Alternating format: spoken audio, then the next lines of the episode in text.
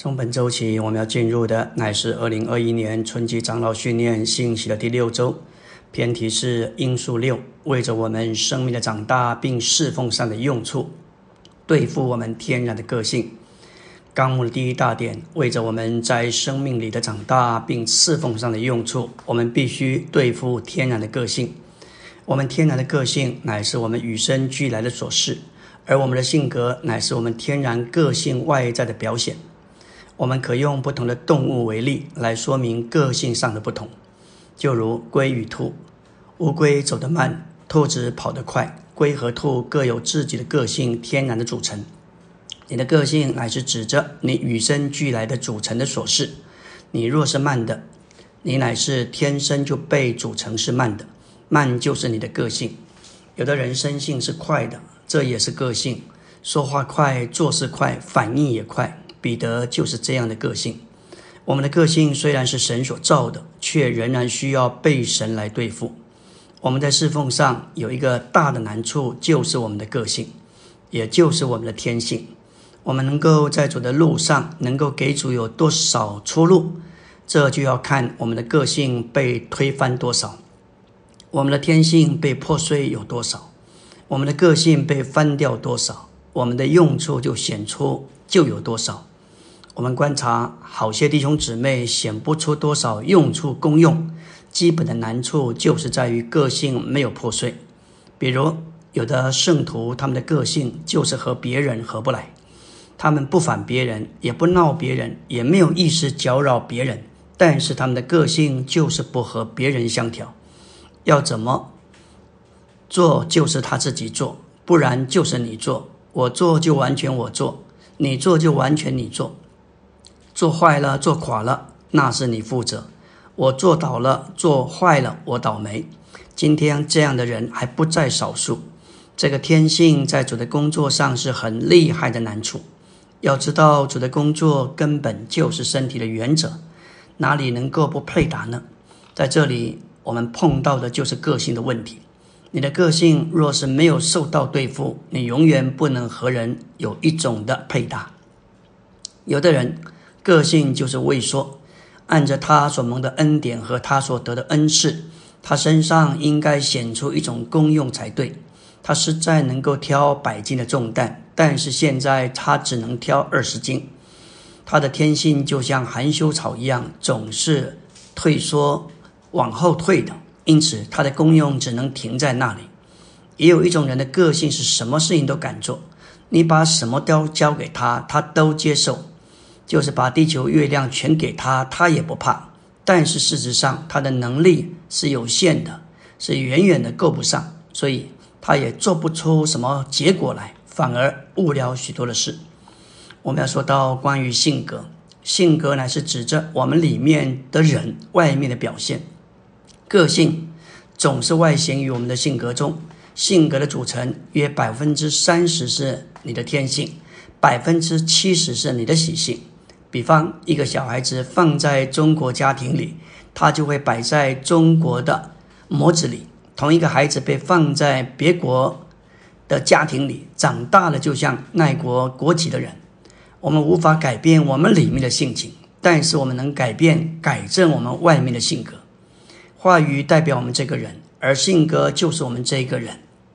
一个人有什么用处，能接受什么托付？能承担什么责任，做什么事，完全根据于他的性格。木匠是根据木头的质料来定规它的用处。懒惰的性格把一个人废掉了，所以性格与侍奉者的关系太大。我们在圣经里头读到神所重用的人，他们之所以能够被神使用，就是他们有合乎神所所用的性格。性格就是人物，他们所以能够。被神所使用，就是因为他们有被神所使用的性格，就像亚伯拉罕、摩西、保罗都有一个太好的性格，所以能够被神做最大的使用。我们能够给主使用的命运，就系于我们的性格。你在神面前用处有多少，就在于我们在神面前的性格是否合乎他用。性格的组成乃是习性加上生性，性情是天生的，性格是养成的。一个人的性格生性只有百分之三十，习性却有百分之七十。所以青年人必须注意养成性格。五十岁以上的人是定型的人物，这定定型是一辈子所养成的。在年幼人身上，生性多于习性；人越年老，生性越少，习性越多。因此，习性比生性更重要。一般而言，人到了二十岁以后，人的性格习性就多于生性了。千万不要忽略平时的生活，它能制造你的习性。提到性格，就要注意平时的生活，它能养成你的性格。我们这个人能不能被神使用，就看我们的性格能不能合乎他用。在旧约里，当你碰见摩西的性格，几乎是百分之百的完全。第一，当他年幼的时候，从父母得到对于神的认识；第二，神也给他环境，把他送到埃及的王宫，使他学到当代的文化。这也是养成良好性格的因素。第三，神又把他送到旷野去四十年，训练他的性格。他在这四十年中间，风霜炎热，照顾羊群所受的熬炼折磨，就是要养成他的性格。这使他谦卑，叫他抚救，叫他忍耐等候。他以后能带领以色列人四十年，就是因为他在旷野里学了四十年的功课。我们信。摩西里面所充满的神，可以说是无限量的。但是摩西能把他里面所充满的神见证出去、服侍出去，乃是根据他牧羊时所养成的性格。这实在是我们的榜样，使我们受到激励。阿门。今天我们要进入第六周周五的晨星。昨天我们提到，为着我们生命的长大并侍奉上的用处，我们必须对付天然的个性。我们要认识我们天然的个性是我们与生俱来的所事，而我们的性格是我们天然个性外在的表现。里面的天然个性和外面的性格，乃是我们这个人的精粹素质，即就在我们的里面，乃是我们天然的个性，即显于外面，就是我们的性格。今天我们继续来看，在我们的基督徒生活与召会生活中，最损害我们用处的，就是照我们天然的个性而活。而个性乃是我们神在神圣生命的长大上真正的敌人，也是破坏我们在主手中用处的主要因素。我们的个性乃是我们这个人最难对付的一部分，在我们的个性中常有特别的一部分，非常难以对付。移山似乎比改我们个性中的一部分更容易。个性乃是我们己的一部分，我们是基督徒，我们必须拒绝己而活基督。我们必须学习反个性而行。李立庸说到：“照他多年的观察，我们在神圣生命上的长大，真正的敌人乃是我们的个性。我们的个性也是破坏我们在主手中用处的因素。我们必须留意我们本性中天然个性中的流。我们若对付这个流，就会长得快，在生命长大上没有什么阻挠，对主也会更有用处。他见证得救后不久。”就从尼弟兄得到了主恢复的意向，离开了宗派。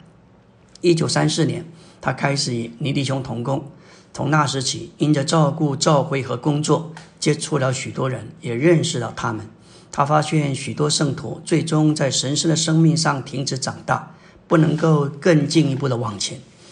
而在他们头几年的基督徒生活中，他们在神圣的生命上长得很快，但是最后由于他们个性上特别。怪癖的一面，他们停止了长大；一面说他们放弃了世界，对主牺牲了许多事物。他们也听了许多的信息，参加许多的特会。然而，还有特别怪癖的一面留在他们里面。他们本性的那一部分成了坚固的营垒，使他们无法在生命上长大进步。这样的圣徒很少有进步。他也看见一些圣徒爱主，多方面肯为主牺牲。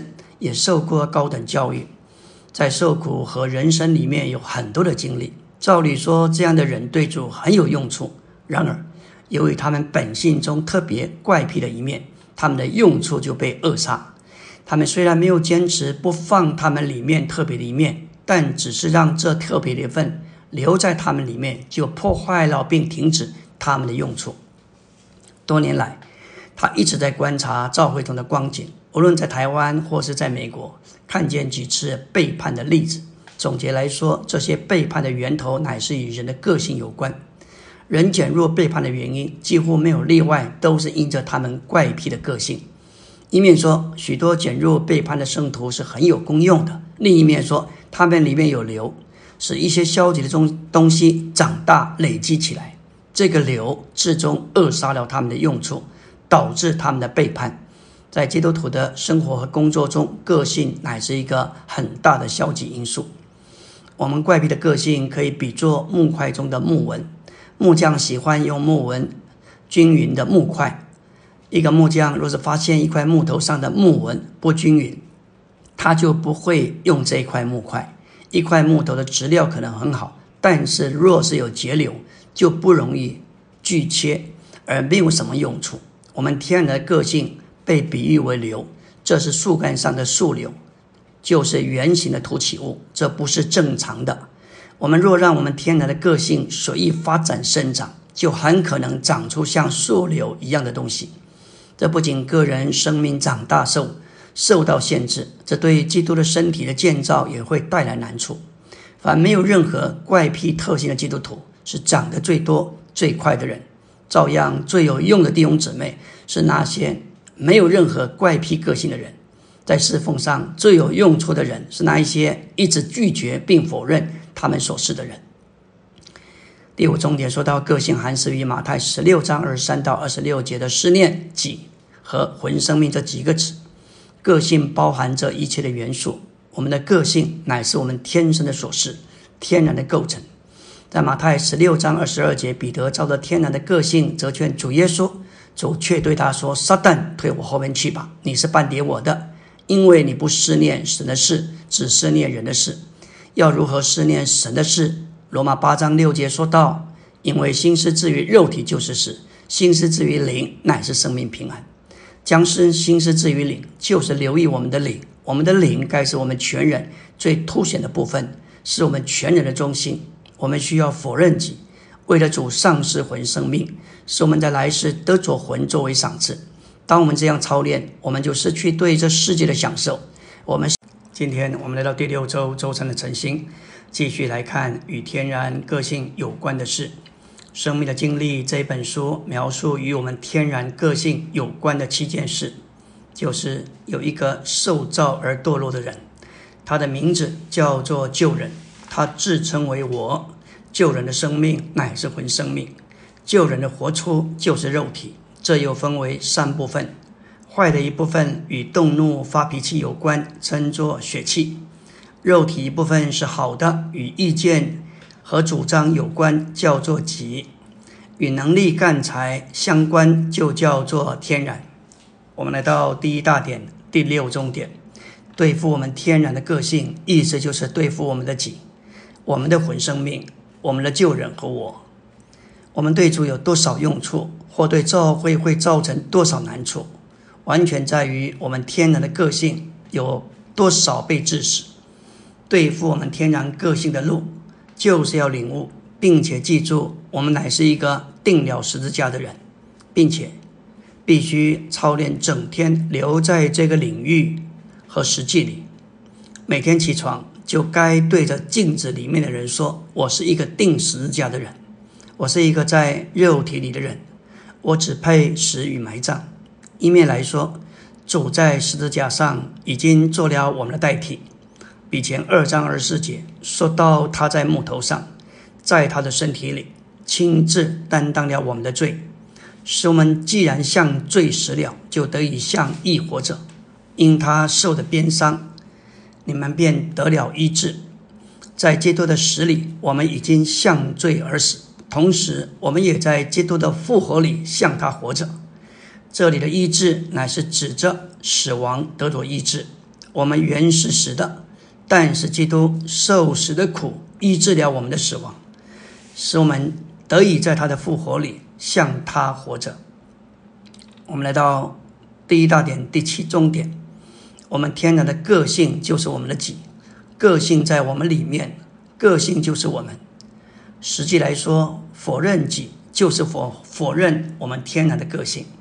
我们基督徒必须不断操练我们的灵而拒绝己，并凭着另一个生命，就是生命树所表征之定死并复活的基督而活，借此活出基督。提前四章七节说到，要操练自己，以至于敬虔。这个操练就像体操一样，不需要不断的、重复的、反复的做。敬虔就是基督从我们身上活出，成为神在肉体的显现。今天这位基督就是那里住在我们的灵里，因此操练自己以至于敬虔，也就是指着操练我们的灵，在日常生活中活出基督。十章八节说到操练身体益处还少。唯独敬虔，凡事都有益处，有今生和来生的应许。这里的凡事，乃是指着我们全人各部分的事，包括身体的、心理的和属灵的，甚至包括暂时的和永远的事。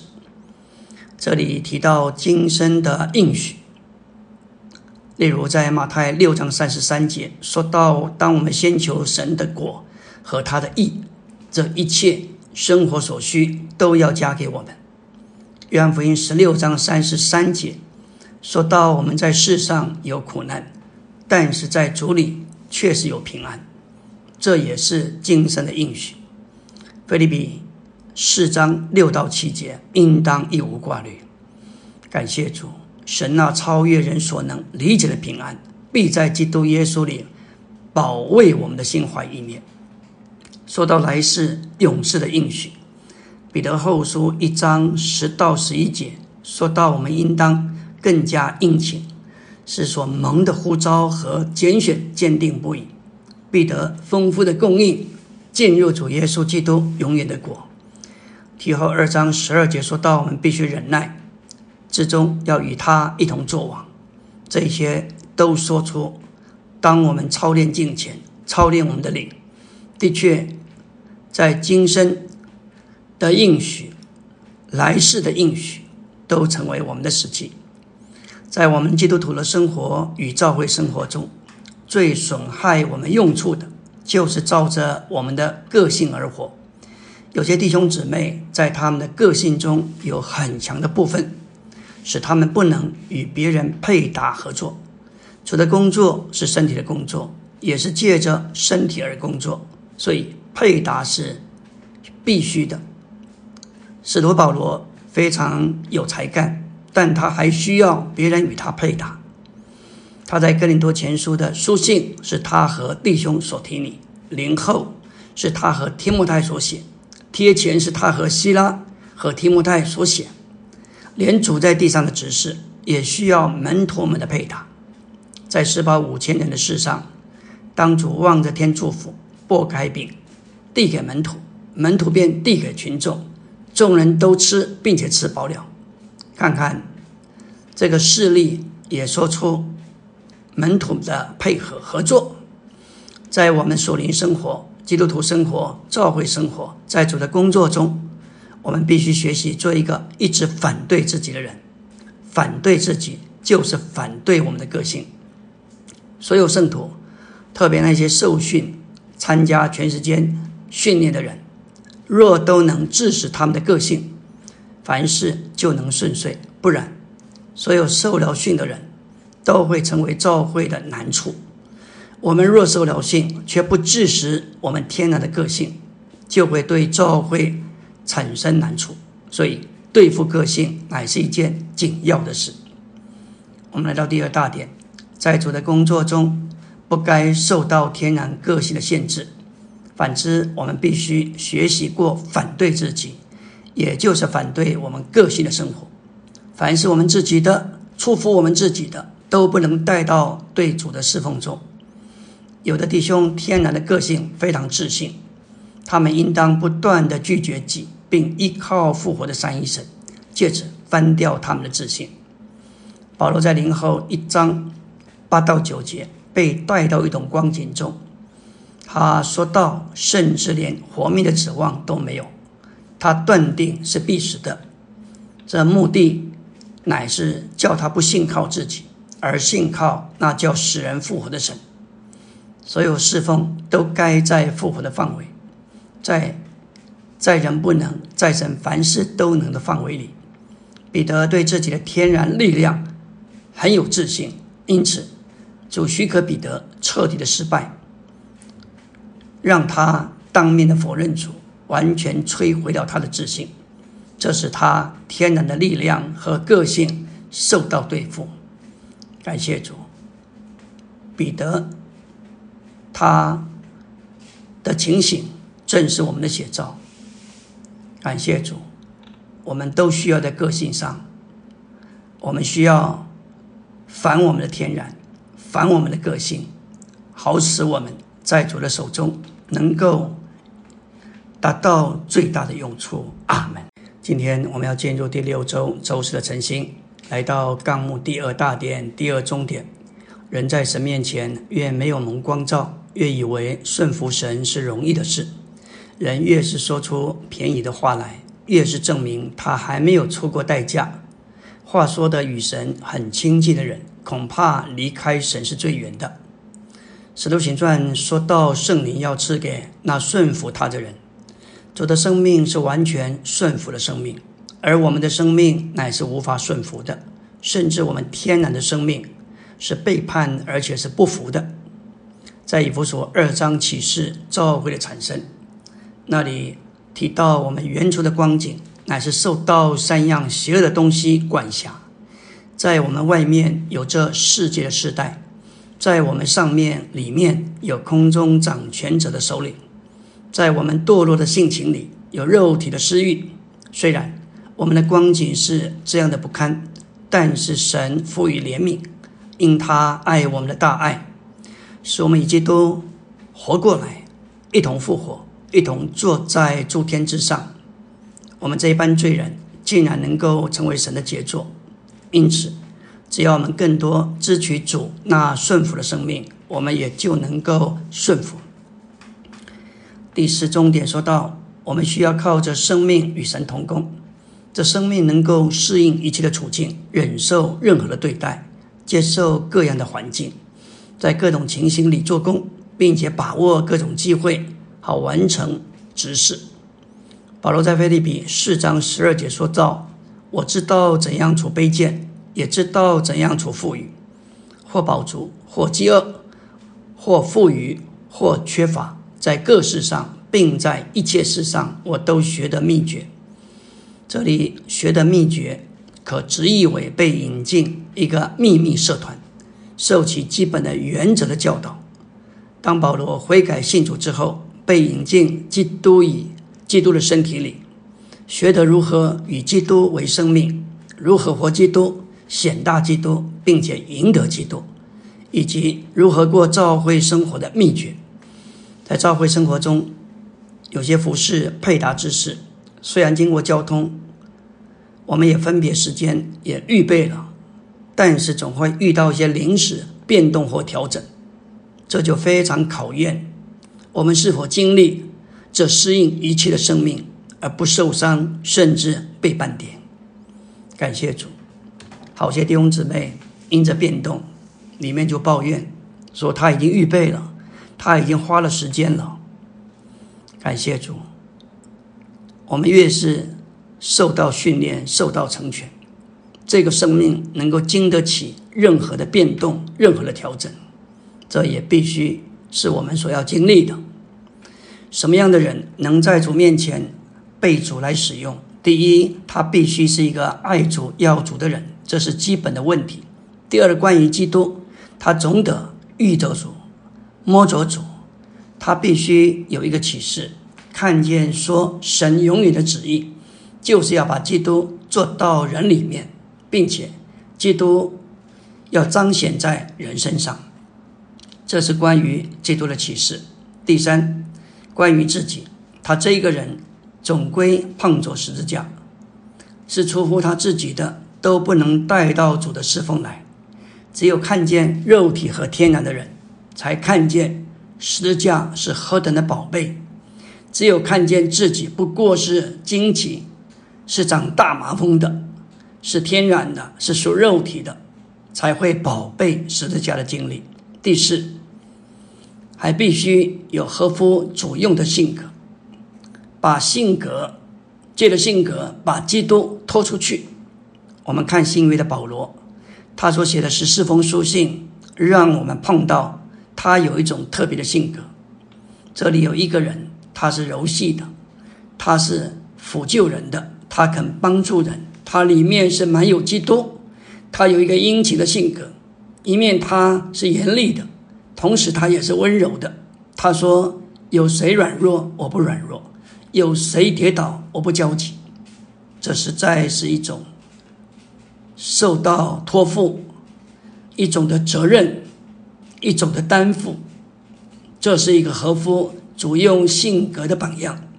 今天我们在主面前要看见，无论是奉主、传福音、治理教会、拯救灵魂，在这样的事上，必须有一个合乎主用的性格。我们必须建立一个性格，能够合乎主用，特别在日常生活里。无论大小事，凡是关于性格的，我们都必须注意。我们必须认真学习，包括衣服不能随便放，书不能随便放置。我们所有的东西都得操练，放在定位，操练这一个准确的性格，也要操练自己有责任心，把这个责任心操练到性格里面来。当你有机会在这里治理教会的时候，就没有一件事是随便的。愿主怜悯我们，叫我们在这里懂得什么叫做合乎主用的性格。属灵的生命乃是组织在我们里面的基督，而基督要给人看见，就必须借着服侍出去。唯有合乎主用的性格，才能够达到这样的果效。有些负责弟兄，在他们天然的个性中有很强的成分，使他们不能与别人合作。这样的弟兄通常是能干的，但是同时也容易在教会生活中引起难处。他们的个性会带着支配的态度、压制的灵，说批评的话。压制的灵就是压制人，不敢有敞开的交通。一个教会侍奉核心的产生就在于交通。当这个核心一出来，引导有了，权柄有了，身体也有了。当这一些有份于核心的人一同谈论侍奉的时候，每一个参加的人都需要有一种的光景，知无不言，言无不尽。你知道什么，有什么感觉，一定发表出来，没有隐藏，没有扣住。没有难言的苦衷，这是一个侍奉核心成功的关键，就在于每一个分子都能把里面的感觉完全发表出来。倘若在核心里面有人带着一种强势、带着一种压制的灵、支配的态度，使在核心里面的人有一个感觉不能发表，这个核心就有问题，这就难达到真正的同心合意。我们都必须学这个功课。阿门。今天我们来到第六周周五的晨星，要进入纲目第二大点第七中点。其他的负责弟兄可能有一种天然的个性，希望所有的人都喜欢他们，不愿意得罪任何人。这限制了他们在主工作中的功用，因为当主要借着他们诚实坦率的向圣徒说警戒或警告的话时，他们不会开口。保罗在这件事上实在是我们的榜样。他在加拉太一章十节说道：“我现在是要得人的心，还是要得神的心？或者我是要讨人的喜悦吗？我若人讨人的喜悦，我就不是基督的奴仆了。”他在米利都向着以弗所的教会长老说：“在行传二十章二十节，凡以你们有益的，我没有一样必会不告诉你们的。这是何等的忠信！”他在哥林多前书十章引用旧约以色列人的事例，告诉哥林多信徒，他们大多数人因着不幸且贪恋恶事拜了偶像，使第一代的以色列人近乎全倒闭在旷野。这是何等的见解！保罗爱他们，视他们为属灵的儿女，但他没有避讳的警告他们，要谨慎，免得跌倒。当我们在教会中照料圣徒时，我们需要为这人向主祷告，赐给我们正确的鉴别力，知道他在神面前真实的需要和光景。不要凭着天然的情感、感情用事。我们也不需要去讨人的欢喜，也不要太在意，怕人不喜欢你。这样，在天然的生命和情感不在乎活复活里，就会失去正确的鉴别力。李弟兄告诉倪弟兄，这一条路是主的路。的确是借着你带下来的，但我不是因你而走，我也不是因你而不走。有一天，就是你不走了，我还是要走。在这里，完全没有天然的情感，这是前面两位弟兄给我们立下的榜样。我们弟兄姊妹的关系不在天然里，乃完全是在复活里。民数记六章记载，拿西尔人是借着许特别的愿，将自己分别归神，而成为圣别。这里说到四件事：第一，要远离淡酒和浓酒，这是表征禁绝各种属地的享受和娱乐；第二，不用剃刀剃头，这说出他们不可弃绝主的主权，要完全顺从，也要服从神所设立的一切代表权柄；第三，不可挨近死人，在神眼中最可恨的就是死。不可触着任何死亡的东西，免得受到玷污。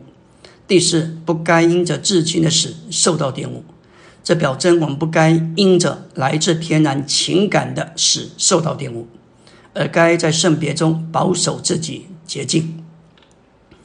感谢主，启示录二十二章一节，天使又指给我看，在天城内街道当中一道生命水的河，明亮如水晶。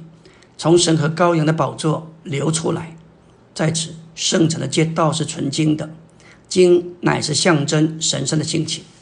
生命的水河，生命水的河在街道当中流着，表征神圣的生命在神圣的性情里涌流，作为神属民日常生活唯一的道路。哪里有神圣生命的涌流，哪里就有神圣的性情作为圣别的道路，给神的百姓平以行事。哪里有神圣性情的圣别道路，哪里就有神圣生命的永留。神圣的生命和做圣别道路之神圣的性情总是同行的，所以神生命水的河乃是顺着神圣的道路便于运用的。我们乃是借着行在这生命的道路中，享受生命水的河。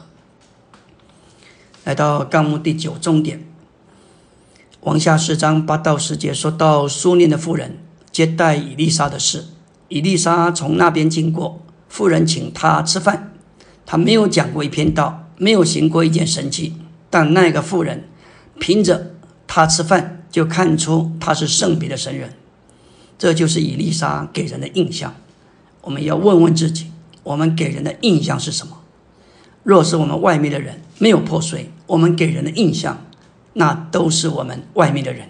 当我们出去接触人，这个外面的人可能是谦和的、温柔的、客气的、随和的，这些或许会给人所谓好的印象，但神不满意这个，教会也不需要这一个。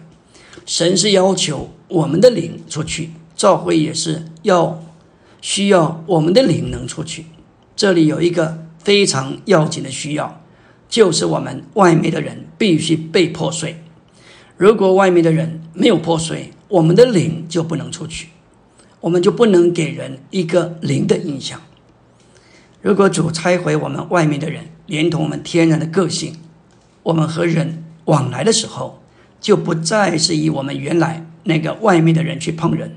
反之，每一次遇见人的时候，我们的灵能出去，使人摸着在我们身上的主。保罗在林后三章二节说到：“你们就是我们的信，写在我们的心里，乃是众人所认识、所诵读的。”三章三节说到：“你们写明是基督的信，是由我们共知所写，不是用墨，乃是用活神的灵所写的，不是写在石板上，乃是写在肉板，就是心上。”哥林多信徒乃是使徒劳苦的果子，将使徒和他们的执事。推荐给人。因此，信徒成了使徒活的见性，使使徒用内住的基督为内容，写在他们里面各部分的。基督的信是用基督为内容所写，为的是传输并表现基督。所有基督里的信徒都该是基督这样一封活的信，使别人可以诵读并认识他们里面的基督。阿门。今天我们来到第六周周六的晨星。昨天我们提到保罗在林后三章二节三节的话：“你们就是我们的信，写在我们的心里。”是众人所认识、所诵读的。你们写明是基督的信，由我们共子所写的，不是用墨，乃是用活神的灵写的；不是写在石板上，乃是写在肉板，也就是在心上。因着使徒们，他们被基督所充满，以至于他们所尽的职事，自然而然的把基督供应给他们所接触的人。将基督写在他们的心上，使他们成为传输基督的活性。这一种供应基督的职事，乃是在生命里，用赐生命的灵作为书写的树脂。使徒用这成分供应基督做内容，书写传输基督的活性。这里使徒径直不是写在石板上，乃是写在心板上。我们的心乃是使徒用活神的灵将基督的活性写在其上的板，这还是用活神的灵将基督写在我们里面的各部分，使我们成为他活的性，使他在我们身上得着彰显，并为人所诵读。我们来到纲目的第三大点，那灵是借着四件事情来致使我们的己，我们天然的个性。首先，复合之灵里十字架杀死的元素；第二，借着纳灵特别在环境上的管制；第三，借着作为纳灵之基督的光照；第四，借着三件事：借着召会生活、结果子和喂养小羊，来对付我们外面的人。首先，我们要提到纳灵乃是借着复合之灵十字架杀死的元素。在这里，我们看见。在我们灵里之复合的灵所包含墨药，预表基督宝贵的死，以及香肉桂基督之死的甜美和功效，这能杀死我们天然的个性。每天早晨，我们都需要服用这个药剂，享受耶稣的治死。第二，圣灵管制的目的，乃是为叫我们这一个人因着环境被破碎。神总要把我们摆在一种使我们完全无能为力、毫无办法的地位上，他在我们身上才有出路。我们所经过的试炼，其目的是为叫我们认识神，好叫我们得着益处，为了使他得着彰显。我们必须记得一件事：对付我们的不是人，乃是神。主所要拆毁的。乃是我们这个人，可是因为人常是无知的，就在那里怪人、怪命运，这是不认识神的手。要记得，所有的事都是神所量给的，主在那里定规一切临到你我身上的事，只有一个目的，就是要打掉我们身上那一个刚硬突出的点，打掉我们。那一个难以对付的地方，叫我们爬不起来，使我们甘心乐意的来转向他。第三，由于作为大光之基督内里的光照，这个光照就是为叫我们看见神所要看见的光照，也是一种拯救。看见也就是一种脱离。每一个真正看见在荣耀中主意象的人。都会在良心里头蒙了光照，看见自己的不洁，看见自己的光景，而被破露，叫这个人谦卑下来。感谢主，唯有这种光会叫我们肉体的活动停止，破碎我们外面的这一个天然的个性。我们越看见神，越认识神，越爱神，就越厌恶自己，越否认自己。感谢主。因此，我们何等需要伏在神的光中，接受他的破碎，让环境在我们身上拆毁、破碎我们这个人。另外，我们要说到我们在主的手中有没有用处，能不能照顾人，非常在于我们天然的个性是否被致死。这里提到三件事情：照会生活、结果子、喂养小羊。这三件事最容易致使我们天然的个性。首先，我们要说，当我们要持续过教会生活，你总会遇到许许多多不同个性的信徒、圣徒，实在非常考验我们。我们若不致使我们天然的个性，其实教会生活就是有一些人与你个性上是相距甚远。甚至是完全相反的。感谢主，不是要调整对方，是要调整自己。另外要结果子，那非要调整自己，适应对方，需要学习忍耐、等候、存着信心。那对天然的个性实在是一个考验。最后喂养小羊，那是需要全面翻转我们的个性。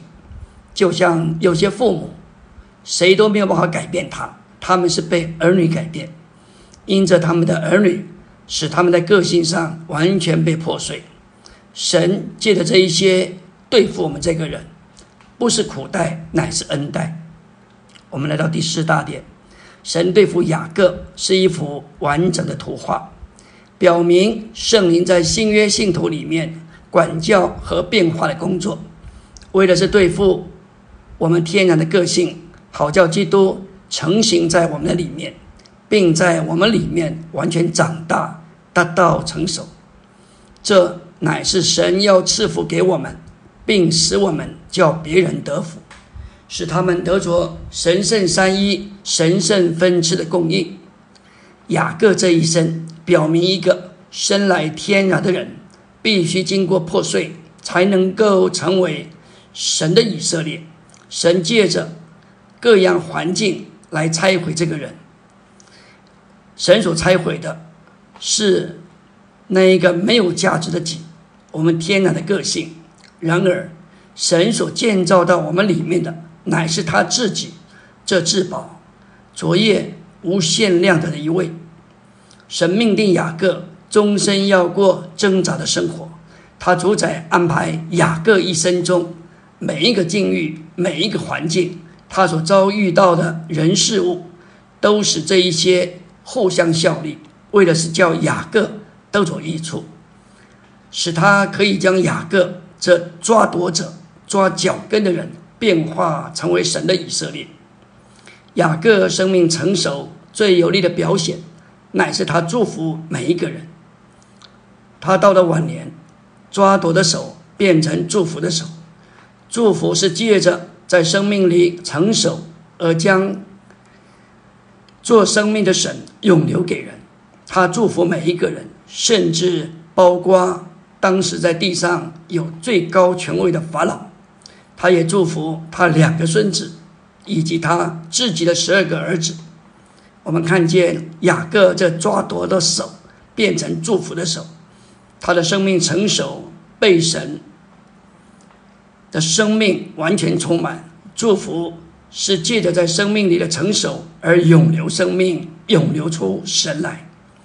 祝福乃是将人带进神的同在里，并将神带进人里面做恩典，使他们也享受三神的自己作为福分。阿门。